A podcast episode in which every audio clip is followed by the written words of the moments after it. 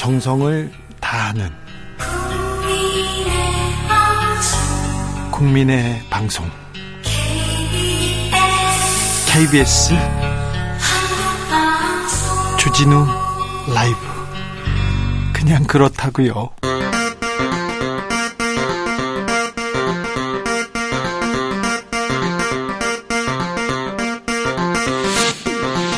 주진우 라이브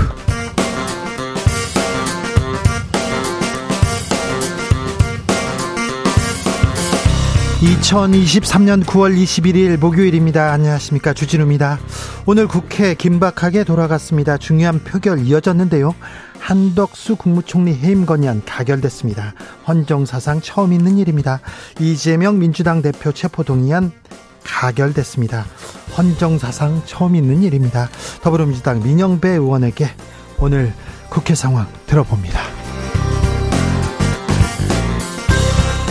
국무총리 해임 건의안, 야당 대표 체포동의안, 이분은 어떻게 보셨을까요? 최근 북한이 러시아와 밀착 외교 이어갑니다. 윤석열 대통령 오늘 유엔에서 러시아 직격했는데 이분은 어떻게 들으셨을까요? 태영호 국민의힘 의원 직접 확인해 보겠습니다.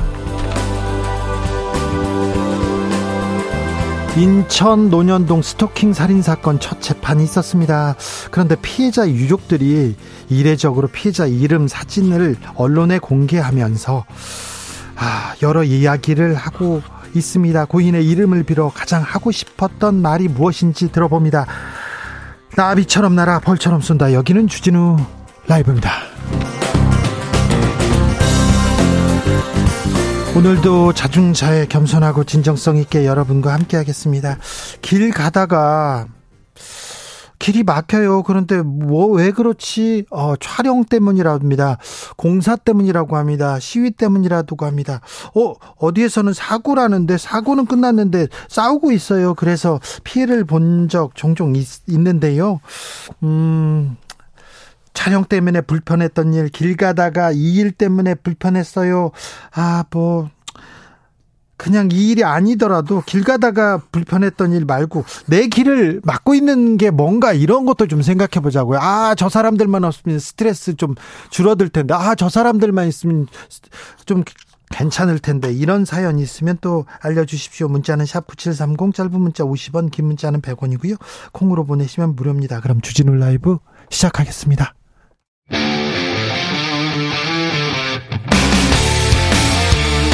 탐사보도 외길 인생 20년. 주 기자가 제일 싫어하는 것은?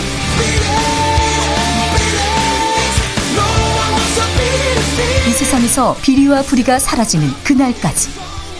오늘도 흔들림 없이 주진우 라이브와 함께.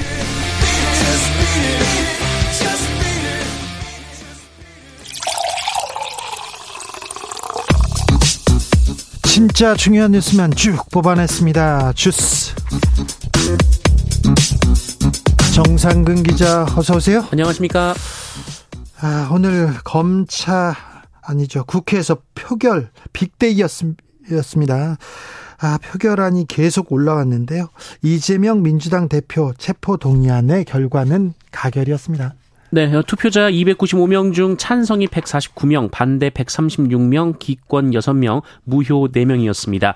가결 정족수보다 딱 한 표 많았는데요. 네. 어, 체포동의안이 가결됨에 따라 이재명 대표의 구속 여부는 이 법원의 영장 실질 심사를 통해 결정될 예정입니다. 네.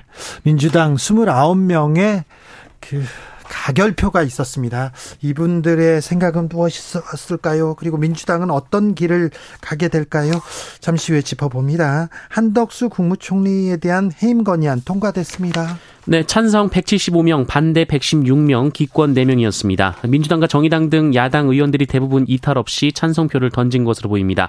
이 총리 해임 건의안이 국회를 통과한 것은 사상 처음입니다. 네. 앞서 민주당은 이태원 참사 및 잼버리 파행 논란, 일본 후쿠시마 원전 오염수 방류 대응, 해병대 최상병 사망 사건 수사 관련 논란 등의 책임을 물어 탄핵 해임 건의안을 제출한 바 있습니다. 이균영 대법원장 후보자 인사청문회 끝났습니다. 인사청문 보고서 채택됐습니다. 네, 여야는 이균용 대법원장 후보자에 대한 인사청문회 심사 경과 보고서를 만장일치로 채택했습니다. 아, 다만 청문 보고서에는 이균용 후보자가 대법원장으로서 역할을 수행하는 데 필요한 능력과 아, 자질을 충분히 갖춘 것으로 보기 어렵다라는 견해도 포함됐습니다. 네. 아, 특히 자질 부족 견해를 낸 청문위원들은 그 이균용 후보자의 대법원장 지명이 대통령과의 친분 관계 때문이라는 점을 가장 큰 문제로 꼽았고요.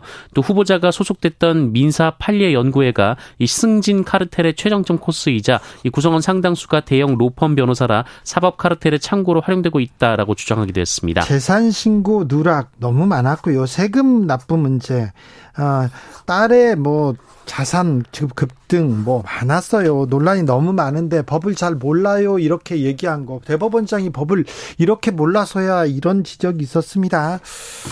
자, 그럼 표결로 갑니까?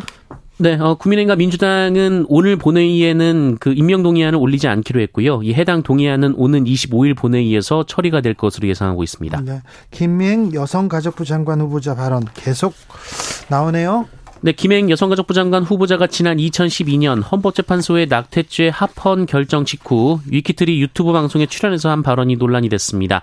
어, 김행 후보자는 당시 방송에서 필리핀을 예로 들며 어, 너무 가난하거나 강간을 당해 임신을 원치 않는 경우에도 우리 모두가 부드럽게 받아들일 수 있는 톨러런스가 있으면 여자가 어떻게든 아이를 키울 수 있다라고 말했습니다. 어, 이에 대해 민주당 전국 여성위원회는 여성의 인권을 짓밟고 여성의 삶을 위험에 빠뜨릴 수 있는 끔찍한 발상이라며 즉각 사퇴를 주장했습니다. 김행 후보자는 뭐라고 합니까? 어, 김행 후보자는 입장문을 내고 가짜 뉴스가 도를 넘어 살인 병기가 됐다라며 어, 여성이 강간을 당해 임신을 했더라도 낙태는 불가하며 무조건 출산해야 한다는 생각을 단 1초도 가져본 적이 없다라고 반박했습니다. 어, 김행 후보자는 해당 발언의 방점은 여자가 아이를 낳았을 적에 있다면서 위기 임산부, 위기 출생아는 당연히 국가가 보호해야 하며 그 전에 우리가 이들에 대한 관용을 베풀어야 한다는 것이라고 설명했습니다. 윤석열 대통령 유엔 연설에 나섰습니다. 네, 윤석열 대통령은 오늘 유엔 총회 기조연설을 통해서 북러 정상회담을 거론하며 북한이 러시아의 재래식 무기를 지원하는 대가로 대량 살상 무기 능력 강화에 필요한 정보와 기술을 얻게 된다면 우크라이나뿐 아니라 대한민국의 안보와 평화를 직접적으로 겨냥한 도발이 될 것이라고 말했습니다. 어, 윤석열 대통령은 그러면서 대한민국과 동맹, 우방국들은 이를 좌시하지 않을 것이라며 모두 국계 연대에 힘을 모을 때 어떠한 불법적인 도발도 차단할 수 있다라고 말했습니다. 네, 러시아를 직격 하기도 했습니다. 그리고 북러가 아니라 러북이라고 이렇게 얘기를 했는데 이제 앞으로 북한보다 다른 나라를 다 앞에다 쓴다고 하는데 이건 또 어떤 의미인지 2부에서 태영호하고 좀 어, 고민해 보겠습니다. 정경심 전 교수 가석방이 결정됐습니다. 네, 자녀 입시 비리 등 혐의로 기소돼 징역 4년형을 확정받고 복역 중인 정경심 전 동양대 교수가 오는 27일 가석방됩니다. 어, 지난 2022년 1월 대법원에서 형이 확정된 지 1년 8개월이 만입니다. 네. 교사들의 권리를 회복하자 이런 얘기 계속 나왔는데요. 교권 회복 관련법 본회의 통과했습니다. 네, 교사의 교육 활동을 보호를 하는 것을 목적으로 발의된 이른바 교권 회복 사법이 오늘 국제사 국회 본회의까지 통과를 했습니다. 어, 교원의 지위 향상 및 교육 활동 보호를 위한 특별법, 초중등 교육법, 유아교육법, 교육기본법 등 4개 법률 개정안인데요. 어, 교원이 아동학대로 신고됐더라도 정당한 사유가 없는 한 직위 해제 처분을 금지하는 내용, 어, 교장이 교육활동 침해 행위를 축소 은폐할 수 없다는 내용, 어, 교육감이 교원을 각종 소송으로부터 보호하기 위한 공제 사업을 할 수 있다는 등의 내용이 포함됐습니다. 네. 어, 또한 교원의 정당한 생활 지도는 아동학대로 보지 않는다라는 내용도 들어가 있습니다. 어, 여야 간의 이견이 있었던 교권 침해를 학생 생활기록부에 기재하는 조항은 어, 앞서 심사 과정에서 제외된 바 있습니다. 네. 어, 한편 법사위는 학교폭력 예방 및 대책에 관한 법률 개정안도 의결했었는데요. 어, 국가 차원에서 피해 학생을 위한 보호 시설을 운영할 수 있도록 하고 교육감이 학교폭력 피해 통합지원 전문 교육기관을 설치 운영하는 내용이 골자입니다. 또한 학교폭력 사건에 대한 신속한 재판을 위해 판결, 기, 어, 판결 기간을 제한하는 내용도 포함되어 있습니다. 그런데 이게 교사들의 권리를 실질적으로 회복시켜 줄지 음, 좀 부족하다 이런 지적도 있는데요. 앞으로 교원과 관련된 아동 학대 신고 들어오면 교육감이 수사기관에 직접 의견을 제출하도록 하기로 했습니다. 네, 교육부는 무분별한 아동학대 신고로부터 교원을 보호하겠다면서 교육감 의견 제출 제도를 오는 25일부터 시행한다고 밝혔습니다. 어, 교원이 아동학대로 신고를 받으면 조사 수사기관이 어, 이를 교육지원청과 즉시 공유하고 교육지원청이 사실관계를 파악한 후 교육감의 의견서를 작성해 조사 수사기관에 제출하는 내용입니다. 네. 어, 교육부는 이를 통해 무고성 아동학대 신고로 교원과 다른 학생이 피해를 보는 것을 막을 수 있다라고 봤는데요. 네. 어, 이를 위해 전국 시도교육청은 사안 조사 전담 인력을 배치한다고 밝혔습니다. 교사도 이렇게 아동학대로 신고받으면 어, 어렵고 괴로운데 다른 학생들이 피해자가 됩니다. 이 부분도 좀 살펴봐야 됩니다. 교육청이 나서서 교육감이 나서서 그리고 교장이 먼저 나서서 어, 교사의 인권을 위해서 이런 문제는 어, 대응하도록 하는 게 맞는 것 같은데 어찌 되는지 계속 지켜보겠습니다. 교권 회복 됐다 할 때까지 저희가 지켜보겠습니다. 부산의 돌려차기 사건의 가해자 징역 20년 확정받았습니다. 네, 귀가하던 20대 여성을 성폭행을 목적으로 무차별 폭행한 이른바 부산 돌려차기 사건의 가해자에게 징역 20년이 확정됐습니다. 아, 대법원 일부는 오늘 원심을 확정했는데요. 어, 이에 따라 10년간의 신상 공개, 아동 청소년 장애인 관련 기관 취업 제한, 20년간의 위치 추적 전자장치 부착 명령도 유지가 됐습니다. 1심에서는 징역 12년 선고받았는데 어, 항소심에서 20년 선고받았죠. 네, 그런데 돌려차기 사건의 가해자. 네. 아, 이 피의자가 지금 32살입니다. 만기 출소하면 쉬운둘 52살 됩니다. 네. 계곡살인 사건의 이은혜 무기징역 확정됐습니다. 네, 대법원은 오늘 이른바 계곡 살인 사건 관련해 기소된 이은혜에게 무기징역을 확정했습니다. 이은혜는 공범 조연수와 함께 지난 2019년 남편 윤모 씨를 어, 계곡에 빠지도록 해 살해한 혐의, 어, 그리고 이에 앞서 보거 피 등을 섞은 음식물을 먹이거나 낚시터 물에 빠뜨려 살해하려 한 혐의를 받았습니다. 네. 어, 이번 재판은 심리적 지배, 이른바 가스라이팅에 의한 직접 살인 여부가 쟁점이었는데요. 어, 하급심에 이어서 대법원도 어, 남편 윤모 씨를 일부러 구하지 않은 간접 살인으로 봤습니다. 네, 대법원 법원에서 강제추행 관련해서 기준을 바꿨습니다. 네, 피해자를 한거 불능 상태로 만들 만큼 폭행하거나 협박하지 않아도 의사에 반하는 유형력을 행사하거나 공포심을 일으킬 정도면 강제추행죄 적용이 충분하다라는 대법원 판단이 나왔습니다. 네. 어, 대법원 전원합의체는 오늘 강제추행 혐의로 재판에 넘겨진 A 씨의 상고심에서 어, 성폭력 처벌법 위반 혐의에 무죄를 선고한 원심을 깨고 사건을 고등법원으로 돌려보냈습니다. A 씨는 지난 2014년 친족 관계 피해자를 추행한 혐의로 재판에 넘겨졌습니다. 1심은 유죄를 인정해서 징역 3년을 선고했는데요.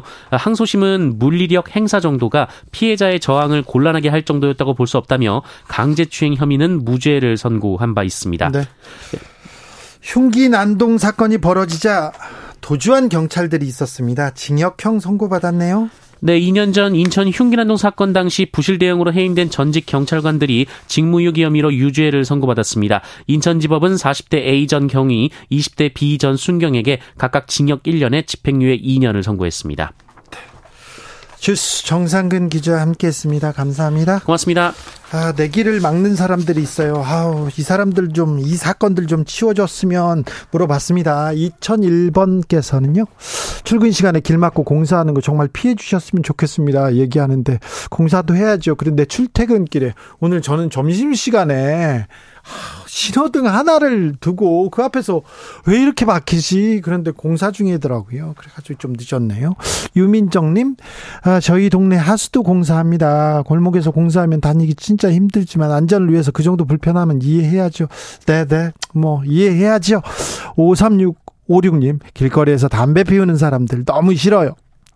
힘들어요. 특히 횡단보도에서 담배 피우는 인간들 너무 싫어요. 요즘도 횡단보도에서 담배 피우는 사람이 있습니까? 그러면 안 되는데. 그러면 안 되는데 참. 안 됩니다. 아파트에서 내 집에서 왜못 피워 막 그렇게 얘기하시는 분들이 있는데 그거 안 됩니다. 네.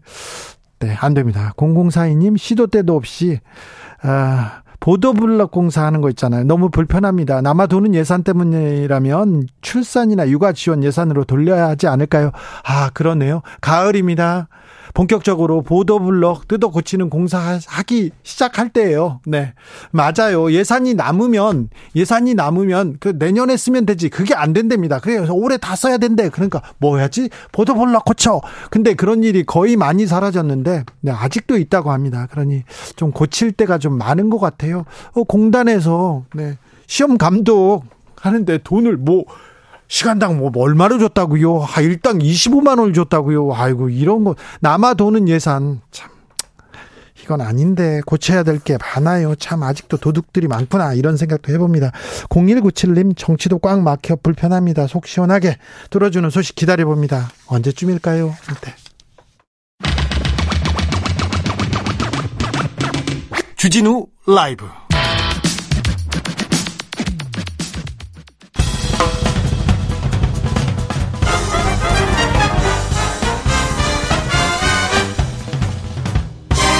훅 인터뷰 모두를 위한 모두를 향한 모두의 궁금증 훅 인터뷰 오늘 국회 매우 분주하게 움직였습니다. 중요한 표결 이어졌는데요. 어떤 일이 있었는지 들어봅니다. 민영배 더불어민주당 의원 안녕하세요.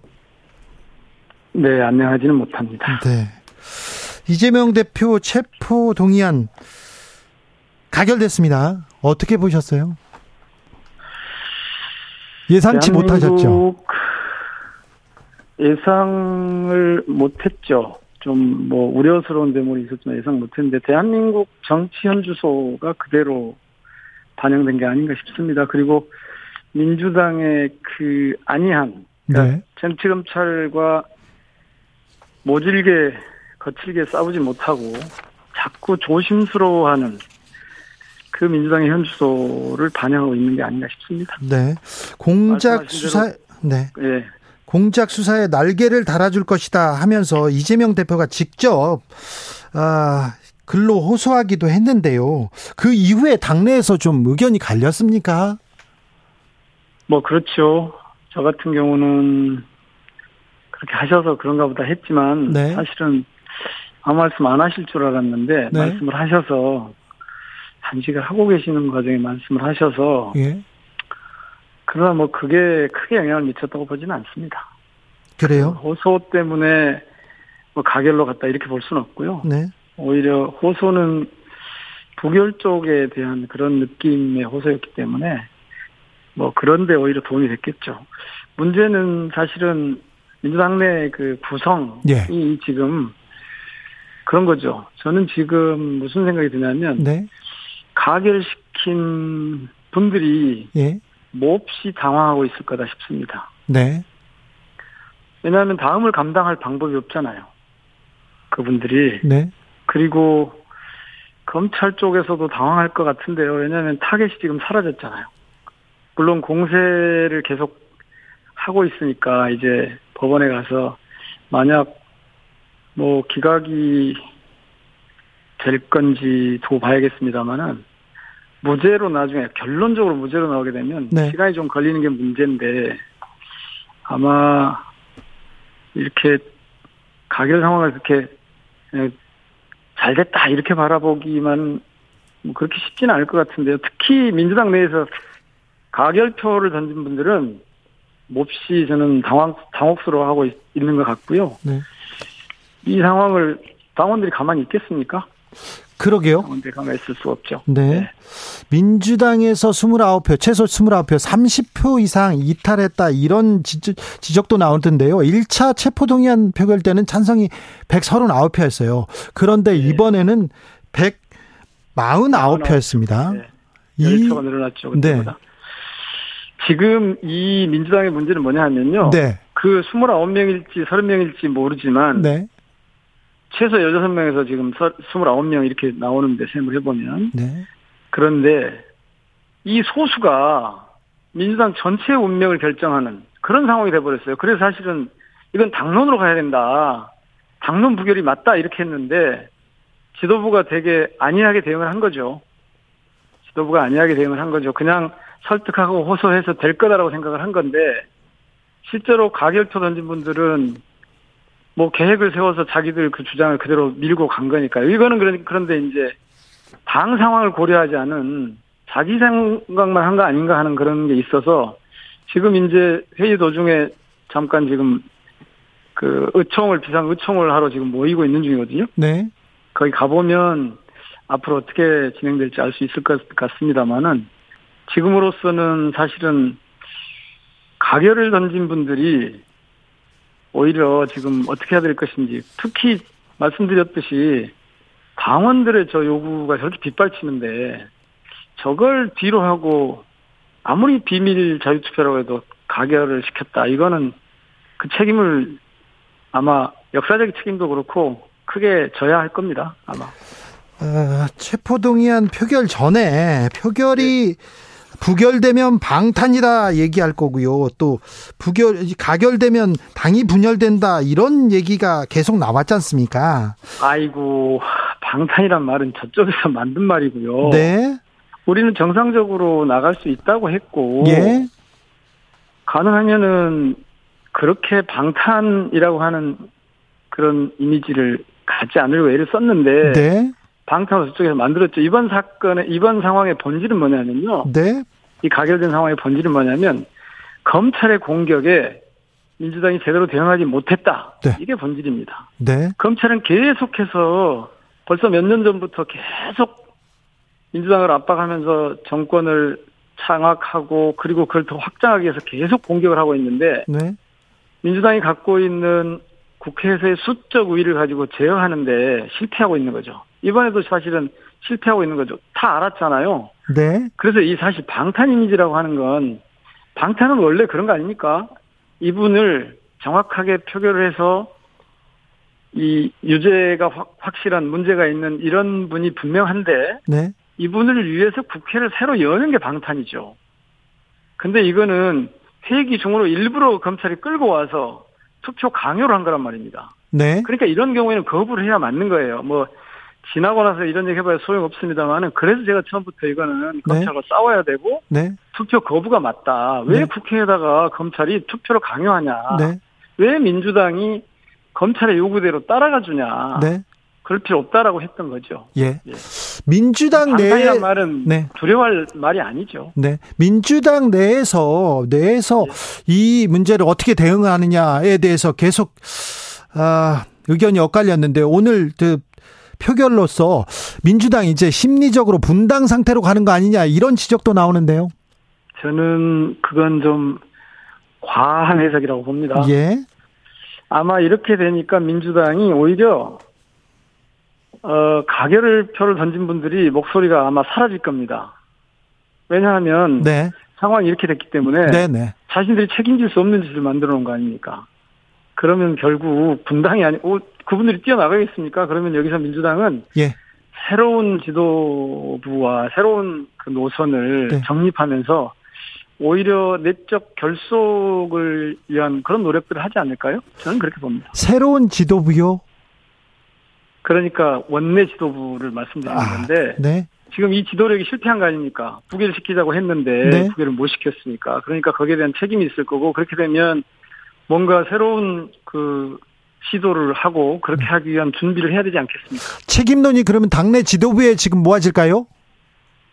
제가 보기에는 그럴 수 있다고 봅니다. 네. 그러니까 책임론은 두 방향으로 갈 건데요. 하나는 가결시킨 쪽에 대한 책임론이 있을 거고 네. 또 하나는 이 상황을 관리하지 못한 네. 원내 지도부에 가겠죠. 그렇습니까? 그럴 것 같습니다. 네. 아, 이재명 대표 단식은 이제 어찌 됩니까? 그거는 이 문제하고 연결되어 있지 않을 겁니다. 이재명 대표는 처음부터 네.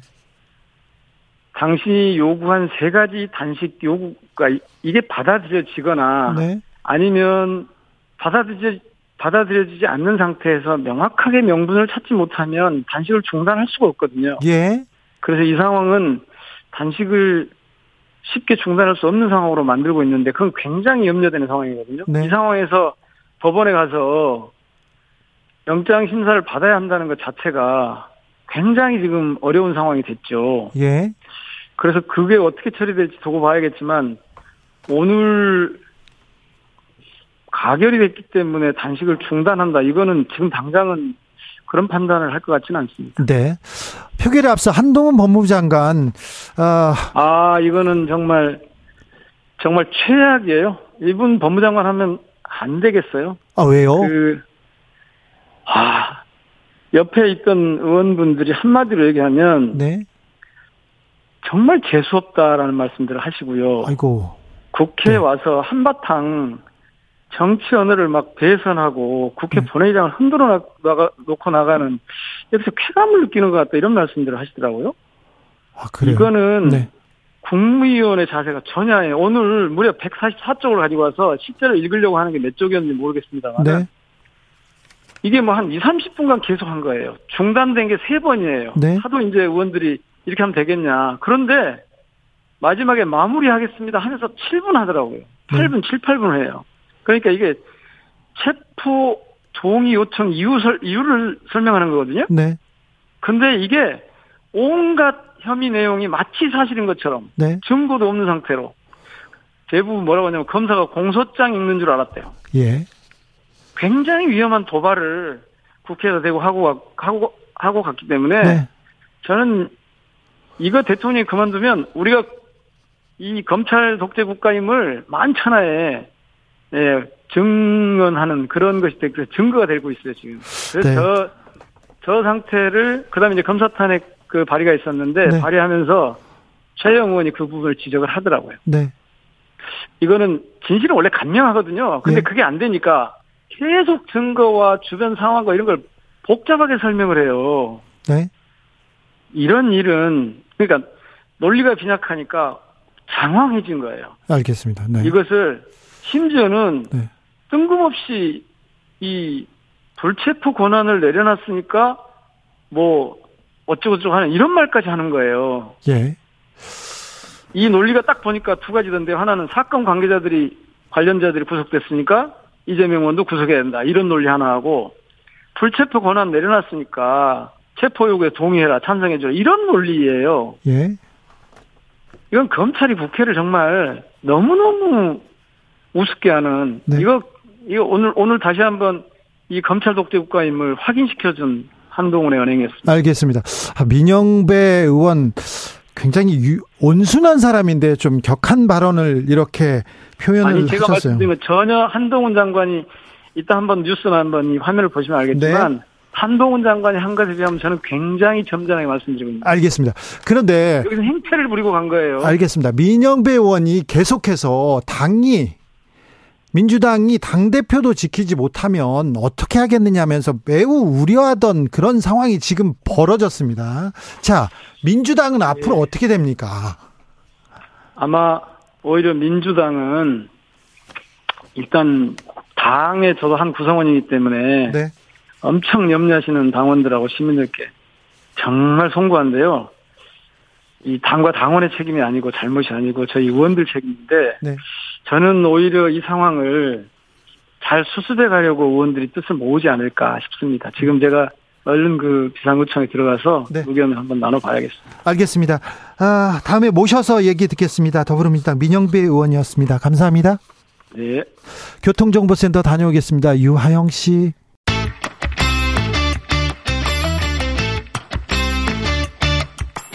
정치, 오로지 정치, 그거 하나만 보고 여기까지 달려왔습니다. 최고의 정치. 국민의힘 김재원 최고위원, 어서 오세요. 안녕하세요. 네. 김재원 최고는 오시기로 했는데 지금 달려오고 계십니다. 차가 막혀가지고 전화로 지금 연결돼 있고요. 박경미 전 청와대 대변인 모셨습니다. 어서 오세요. 네, 안녕하세요. 두 분도 인사하세요. 네, 김재원 안녕하세요. 최고님. 네, 네. 오랜만입니다. 네. 오랜만입니다. 네. 김재원 최고위원님, 박경미 대변인 좋으시죠? 네. 네. 훌륭하시죠? 훌륭하신 분이에요. 네. 자, 저- 월광 소나타 잘 들었었습니다. 전 청와대 정무수석과 전 청와대 대변인과의 만남이기도 합니다. 자, 네. 민주당 이재명 대표 체포동의안 어떻게 보셨습니까? 김재원 최고 먼저 듣겠습니다. 뭐 저는 사실 전부터 어, 많은 인터뷰에서 반드시 가결될 거라고 어, 예상을 하고 말씀드렸는데요. 네. 뭐 결과가 예- 제 예상대로 어, 나온 것 같습니다. 이제 네. 민주당이 어, 이재명 대표라는 분의 그동안 여러 가지 이 범죄 행위나 또는 당 운영의 문제를 털어내고 새로운 정당으로 우뚝 선다면 지금보다 훨씬 더 강력하고 또 야당으로서 헌정사에 크게 이바지할 수 있는 정당으로 거듭날 수 있는 계기가 되지 않았나 하는 생각입니다. 김재원 최고위원이 바라지 않는 일이네요.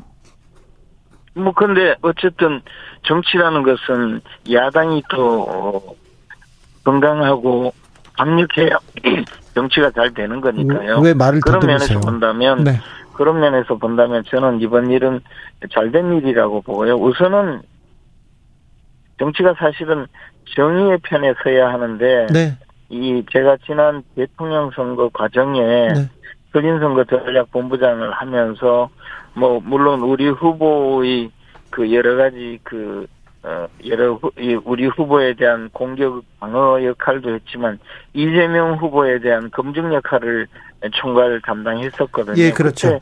어, 너무나 그 어, 놀라운 일을 많이 그 발견을 해서 이재명 같은 분이 정치권에 계속 남아 있으면 민주 정치의 가장 그 에, 말단적인 폐허, 폐해가 어, 이제 계속될 것이다 이렇게 생각했는데 네. 민주당의 대표까지 되고 국회에 들어와서 자신을 지키기 위해서 오로지 골몰하는 것을 보고 저분은 하루빨리 정치권에서 배제되어야 된다. 박경미 아, 대변인 얘기로 들었습니다. 넘어가겠습니다. 네, 한동훈 장관의 오늘 국회 어, 행태에서 보듯이 검찰은 수사가 아니라 정치를 하고 있고 그런 검찰에 대항하기 위해서는 부결이 불가피한 선택이라고 보는 의원들이 많았었는데요. 어, 생각보다 그 샤이 가결표가 많이 나왔던 것 같습니다. 그 비열한 정치 검, 검찰의 기획 수사, 또 표적 수사, 그리고 정적 제거를 위한 시도, 정치 보복이었으니까 이제 법원에서 영장 실질 심사를 받으면 기각될 거라고 생각을 합니다. 사실 이 제1야당 대표가 목숨을 건 단식을 하다가 병원에 실려간 상황에서 영장을 치고 또 그걸 빛의 속도로 미국에서 재가하는 야멸찬 정권이라는 말씀을 드릴 수밖에 없고요. 어, 뉴욕타임즈 전 세계에서 가장 영향력 있는 언론 매체죠. 어, 제가 어, 기사를 검색해 보니까 한국 제1야당 대표의 단식, 그 hunger strike, 네. 그거는 이제 검찰 독재, 거기서는 dictatorship by prosecutor라고 이렇게 표- 어, 표현을 했더라고요. 네. 거기에 대항하기 위한 것이다. 그래서 해외 언론도 이재명 대표에 대해서 호의적이라는 점 말씀을 드리고요. 그 이재명 대표에 대한 수사는 정말 역대급이었죠. 엄청난 수사 인력을 동원해서 2년 넘게 수백 번 압수수색하면서 탈탈 털었고요. 특히 도주와 증거 인멸에 우려가 없는데도 영장 청구했고 또 수사만 하더라도 이제 쌍방울 경우 변호사비 대납에서 시작해서 대북 송금으로 그러니까 이 산 올라가다가 아 이 산 아닌가벼 그리고 다른 산 올라가는 그런 형상이고 기우제식 수사에 대해서 유감을 표명할 수밖에 없습니다. 김재현 최고위원. 아니 그런데 뭐 지금 말씀하시는 것이 네. 굉장히 여러 가지였는데요. 어쨌든 이재명 대표가 그 검찰 수사를 받고 나와서 증거 하나도 없더라 그렇게 이야기했잖아요. 네. 그러니까 증거가 하나도 없는지 여부는 이제 네. 법원에 가서 네. 어, 판단을 받으면 됐을 텐데 네.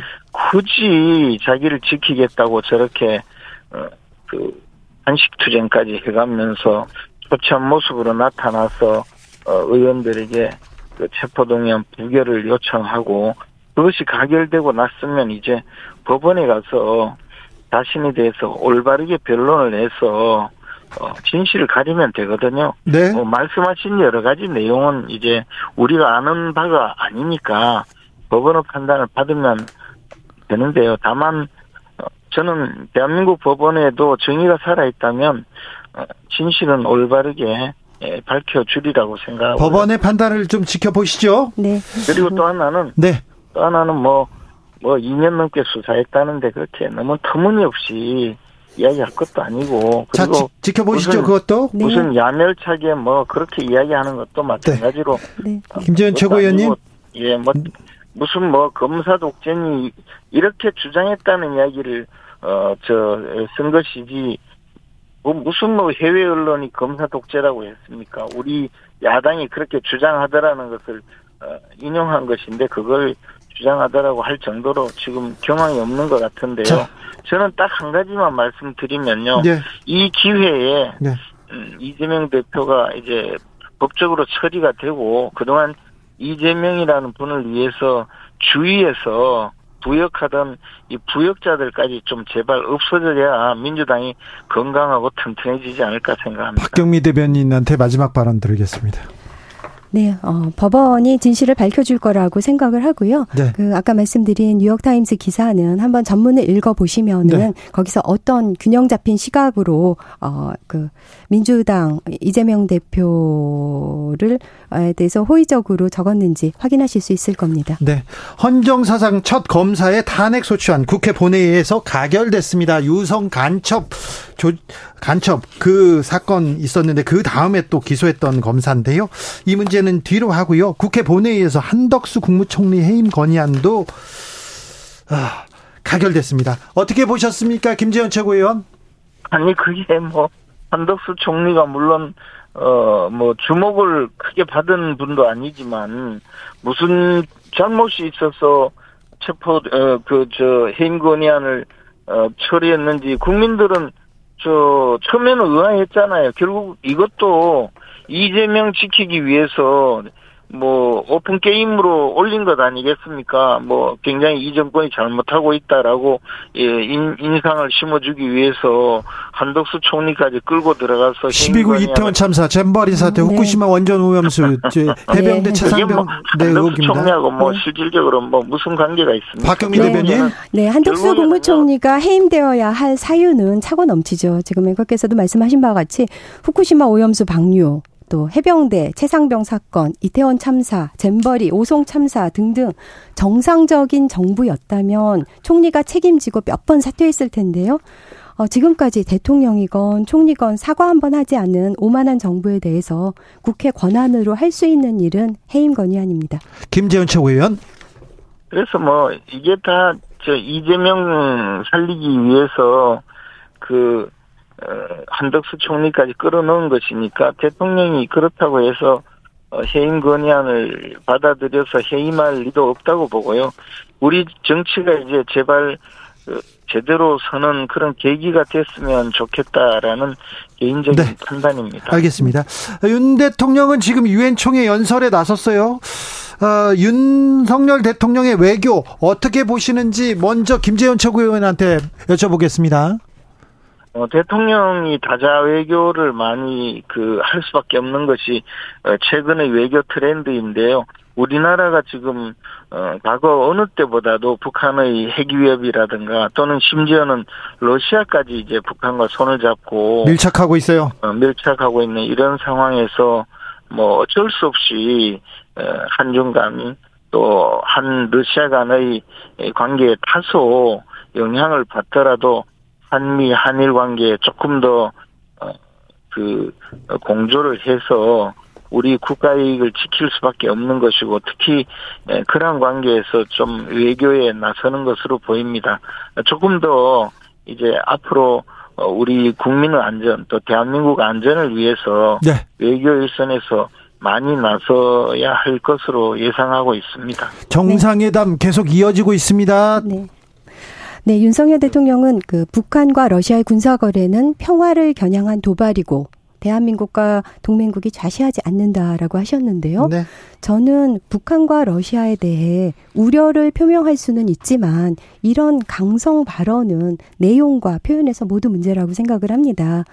그러니까 유엔 총회에서 이렇게 거친 원색적인 발언으로 러시아를 직격하면 러시아에 진출해 있는 우리 기업은 어떡합니까? 문재인 정부에서는 국익 중심으로 실리를 추구하는 균형 외교, 또 중층적 외교를 펼쳤는데 윤석열 정부는 진영 외교, 가치 외교라는 미명하에 미국, 일본 중심의 단선적인 외교를 지금 펼치고 있죠. 그 결과 우리가 한미일 북중러 대결이라는 신냉전의 최전선에 서게 되었고, 근데 사실 그 와중에 미국과 일본은 뒤에서 또 실리를 챙기는데, 네. 우리는 그런 대결의 선봉에 서 있고, 사실 누가 떠밀어서도 아니고 스스로 손들고 한복판으로 나간 게 문제고요. 그리고 표현과 관련해서 외교 무대에서는 우회적이고 또 유화적인 화법의 외교적인 수사를 동원하지 네. 직설법보다는 또 완고어법을 쓰고요. 여백을 두는 발언을 해야지 추후에 다양한 해석이 가능하고 네. 또 운신의 폭이 넓어질 수 있는데 그렇지 못한 게 아쉽습니다. 부산 엑스포 유치를 위해서 여러 정상을 계속해서 하루에 몇 다섯 명씩 여섯 명씩 많이 만나고 있잖아요. 열심히 만나고 있잖아요. 이 네. 부분은 어떻게 보십니까, 박경미 대변인? 네, 뭐 유엔 총회 계기로 양자 회담을 현재까지 뭐 28개국 좀 한 것 같은데요. 네. 어, 40개국까지 뭐 한다는 이야기도 있고요. 뭐 부산 엑스포를 위해서 총력전을 펼치고 있는 노력에 대해서는 일단 평가는 합니다. 근데 순방 떠나기 전에 김태호 안보 1차장이 한 달 안에 가장 많은 정상회담을 한 대통령으로 기네스북 신, 등재를 신청할 예정이라고 했는데 네. 나라 개수 늘리면서 실적주의에 매몰된 걸 보면서 저는 쓸쓸했습니다. 이게 외교라는 게 상대국의 마음을 사는 일인데 양국 현안에 대한 깊이 있는 대화보다는 이렇게 피상적인 수준의 양자회담을 하는 게 큰 도움이 될지 좀 회의적입니다. 현직 아니 현직은 아니죠. 검사 출신 김재원 최고위원한테 물어보겠습니다. 네. 대법원장 후보자가 법을 잘 모르세요. 어떻게 보셨어요? 네. 어, 일단 그 재산 등록 문제라든가 네. 이런 부분에 대해서 이해할 수 있는 부분이 충분히 있지만, 네. 어, 그러나 좀 많은 실수가 있었던 건 사실인 것 같아요. 예. 특히 우리가 보통 그 금융자산이나 부동산 자산은 조회를 하면 네. 금방 나오기 때문에 재산 등록을 하는데, 네. 그, 저, 비상장 주식. 네. 비상장 주식의 경우에는 그게 그 나타나지 않기 때문에 그에 대해서 제대로 어, 주의를 기울이지 못한 것 같은데 어, 비판받는 부분에 대해서는 충분히 네. 비판받아 마땅하고 그에 대해서 본인이 해명 음, 진솔한 해명이 있어야 되리라고 봅니다. 더욱이 지금 이제 이재명 대표가 어, 해임 건의안이 통과된 상황에서 대법원장은 또 국회 동의안을 받아야죠. 처리를 해야 네. 되잖아요. 네. 이런 상황인데 민주당의 그 동의를 얻으려면 어, 이 부분에 대해서도 어, 민주당이 문제 제기하는 부분에 대해서 조금 더 어, 진솔하게 해명을 하고 어, 이해를 구해야 되지 않을까 그런 생각입니다. 네, 목소리가 좀 작아지셨어요, 김재원 최고위원님. 답지 않으시게? 네, 이균영 후보자, 어, 1948년을 대한민국 건국으로 보면서, 어, 뉴라이트 역사관을 따르고 있는데요. 어, 용산과 코드를 맞추기 위한 눈물겨운 노력으로 보입니다. 어, 대한민국은 3.1운동으로 건립된 임시정부의 법통을 계승한다는 헌법 전문에도 위배되는 생각인데, 그런 분이 사법주 부 수장이 될 자격이 있는지 모르겠습니다. 또 이뿐 아니라 뭐 청문 과정을 보면 네. 법과 규정 몰랐다, 송구하다로 일관을 하는데 재산 관련 흠결들이 많아도 너무 많고요. 또 성인지 감수성이 의심되는 판결도 있고.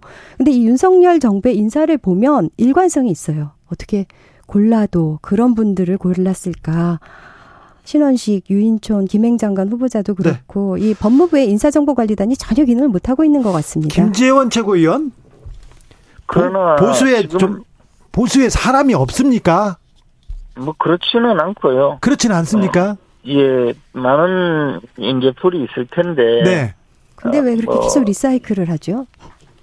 뭐 일단 저는 뭐어 이번 그 국무위원 후보자들에 대해서 개인적인 비평을 뭐 할 입장은 아닌데. 예. 어, 그러나 이제 어, 막상 인사 문제에 들어가면 네. 많은 분들을 인사 검증하면서도 어 검증이 제대로 되지 않는다든가 또는 검증을 해도 어그 어, 나타나지 않는 예를 들어 뭐 과거의 발언인데 네. 그런 발언이 언론에서 검색이 되지 않는다든가 뭐 이런 정도 어 또는 뭐 어, 그분의 개인적인 성향 이런 것을 일일이 다 체크하지 못하기 때문에 어, 빚어지는 문제일 수도 있고 그 정도는 체크해야 되는 거 아닙니까? 성의가 없는 거 아닙니까? 또는 뭐 지금 말씀하신 부분이 과연 그렇게 잘못이 있는가라고 네. 어, 실무진들이 판단했을 수도 그렇죠. 있지 않을까 뭐 여러 가지 네. 이 논리가 있고요. 그렇게 판단했다면 더 큰 문제 같은데 언론에서는 이제 한 부분만 딱그 드러내서 예. 이것이 무슨 뉴라이트 역사관이다. 또 뭐 이것은 뭐 잘못되었다 이렇게 이야기하는데 네. 뭐 그것에 대해서 어, 생각이 좀 다를 수도 있고 그런 복합적인 어, 요인이 아닐까 생각합니다. 저 보수가 민족 국가 그리고 민족 정기 가장 중요하게 지금 중요하게 생각해야 되는데 이완용 친일파 어쩔 수 없었다. 이런 얘기는 조금 너무하잖아요. 신원식 그 후보자의 경우에는요. 네. 과거 우리 자유한국당 시절에 네. 광화문 집회에 저희들도 많이 나갔었는데 네. 그때 그 인기 연사였어요. 예. 그래서 어 그 연단에 서서 어 상당히 그 강력하게 발언을 하고 그때 이제 이미 그 예, 예비역 그 중장으로서 그 네. 출신이 어, 그 발언을 잘 하니까 인기 연사였는데, 네. 그러다 보니 박수를 받고, 뭐, 대중 앞에서 연설을 많이 하고 하는 과정에서 많은 그, 어, 연설 중에 나온 일부 이야기가 지금 에, 문제가 되는 것 아닌가. 그런데 그런 내용을 모두 검색해서 문제를 삼으면 사실 어, 그것이 에, 지금 인사검증의 전체 대상인가에 대해서 저는 개인적으로는 뭐 그렇게까지 할 필요가 있는가 생각해요. 그래요? 그래도 좀 그 발언은 좀 너무 선을 넘었다 이렇게 생각하는데요, 국민들은? 어, 그 부분에 대해서 제가 네. 어, 이완용 발언에 대해서 네. 뭐 조금 사람이란 게 어, 저, 그 발언을 하다가 보면 다소 본인의 취지와 외국계에게 이해될 수밖에 없는 뭐 그런 경우가 생기거든요. 이완용 발언이나 12.12 사태에 대한 발언은 그 이론의 여지가 없는 것 같습니다. 변명의 여지가 아니요, 없고요. 아니요. 네. 뭐, 뭐, 그래서 저도 징계도 당하고 있는데. 네. 뭐, 그렇게. 알겠어요. 거기서 또 징계 얘기를 왜 하세요? 네. 자, 김재현 최고위원한테 이 얘기 물어보고 싶어요. 네. 아, 저기 국민의힘에서 인재 영입 이렇게 시동 겁니다. 막 용산 차출선 계속 나오고 있는데요. 그런데 시대 전환과 국민의힘이 오늘 뭐 거의 합당 직전까지 갔어요. 이거 어떻게 보셨어요? 그래서 뭐 저는 그 부분에 대해서 약간 어 그 뭐 조금 생각이 이 조금 다른 면이 좀 있는데 네. 어쨌든 어 그분을 포함해서 어, 사회 각계각층의 많은 분들을 영입하는 것은 굉장히 좋은 일인데 네. 어, 그것이 당내 불안 요소가 되지 않아야 하고 어, 또 그분들이 우리 당의 정강 정책에 네. 합류하는 그런 마음을 가져야 하고 1호 영입이 조정문이다. 무엇보다도 그분을 1호 영입이라고 내세우는 것까지는 너무 비중이 약하지 않는가. 네. 뭐 그런 그런 생각은 갖고 있어요. 박경미 네. 대변인. 인재 영입 1호 어, 상징성을 갖는 건데 그렇게 갈짓자 행보를 보인 기회주의자 정치인을 국민들께서 어떻게 평가하실지 인재 영입으로 국민의힘은 외연 확장을 기대했을 텐데요. 보수에서조차 회의적인 시각이 있고 또 기존에 마포 갑에서 활동하던 그런 의원들과의 당내 갈등을 고려할 때 뭐 제가 걱정할 바는 아니지만 국민의힘의 패착이라고 봅니다. 그리고 실적을 내야 한다는 김기현 당대표의 초조함 때문이 아닌가 생각합니다. 근데 뭐 갈지자 그럼 걷는 사람을 데려와서 마치 어그 그때 당시에 대그 어, 비례대표형 대체 정당을 만들면서 네. 사회 각계각층을 끌어들인 것처럼 국민을 속이고 그것에 의해서 어, 시대 전환도 들어오고 무슨 어 기본소득당도, 기본소득당도 네. 들어오고 하는 식으로 만들었다가 또 탈당시켜주고 한 정치적인 공범들이 지금 와서 비난할 일은 아니고요. 다만 네. 우리 당에서 그분을 받아들일 때 유의해야 될 일을 이야기하는 것이지 민주당은 그에 대해서 입이 100개라도 할 말은 없죠. 네, 알겠어요. 또, 네, 어, 너무 또. 길어지니까 지금 다루어야 될 현안이 네. 많으니까 자, 제가 어, 김재현 최고 않겠습니다. 문재인 정부 네. 진보 정부에서 저기 부동산 일자리 경제 관련된 통계 지표가 좋았지요? 지금에 비해서?